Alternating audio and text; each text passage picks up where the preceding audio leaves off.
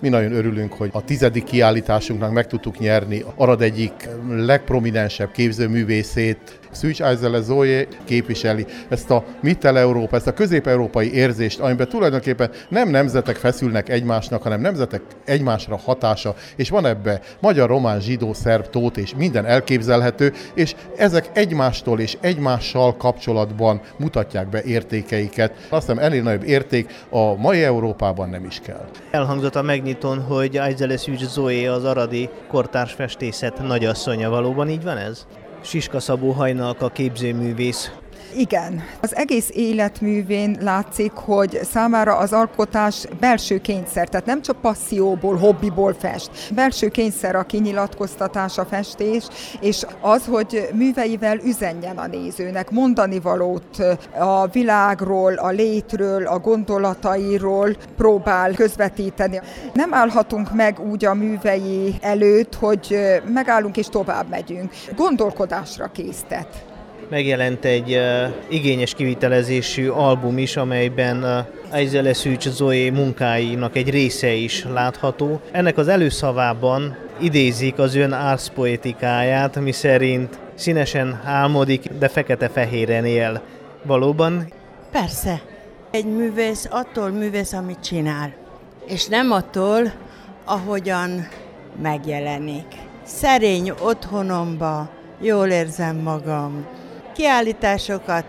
Imádom, színházba elmegyek, nem túl sokszor, mert én báb és diszletervező voltam 25 évig, és nekem a színház illata rettenetesen nosztalgikus, fájdalmas. Az enyv, a rongy, a por illata és a, reflektorok, az valami olyan amalgám, amit nem tudom, hogy egy színházon kívüli ember megérez ebből a színházi életből hozott-e valamit a festői hivatásba? Feltétlenül, hát ez egy nagy szerelem.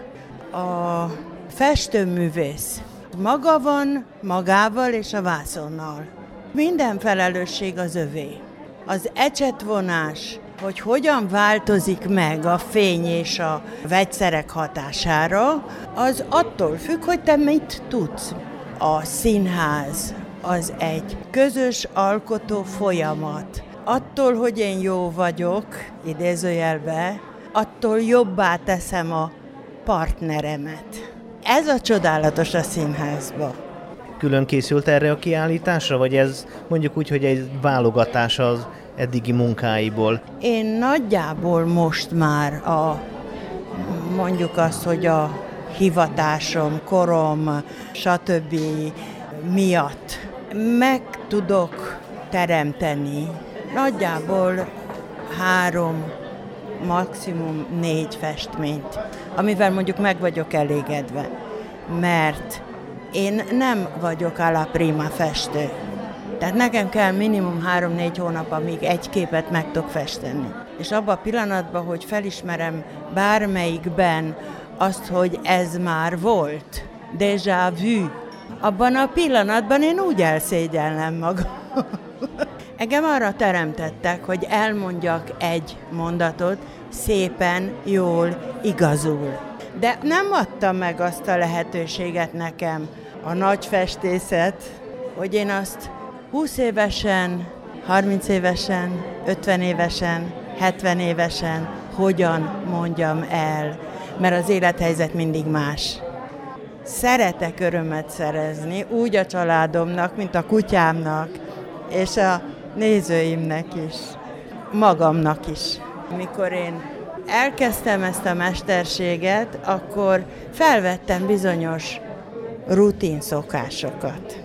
Például olyat, hogy én szilveszter éjszakáján vásznat húzok fel, és vásznat grundolok.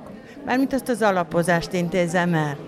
Ez azt jelenti, hogy a következő évben biztos lesz lehetőségem újabb és újabb képeket festeni.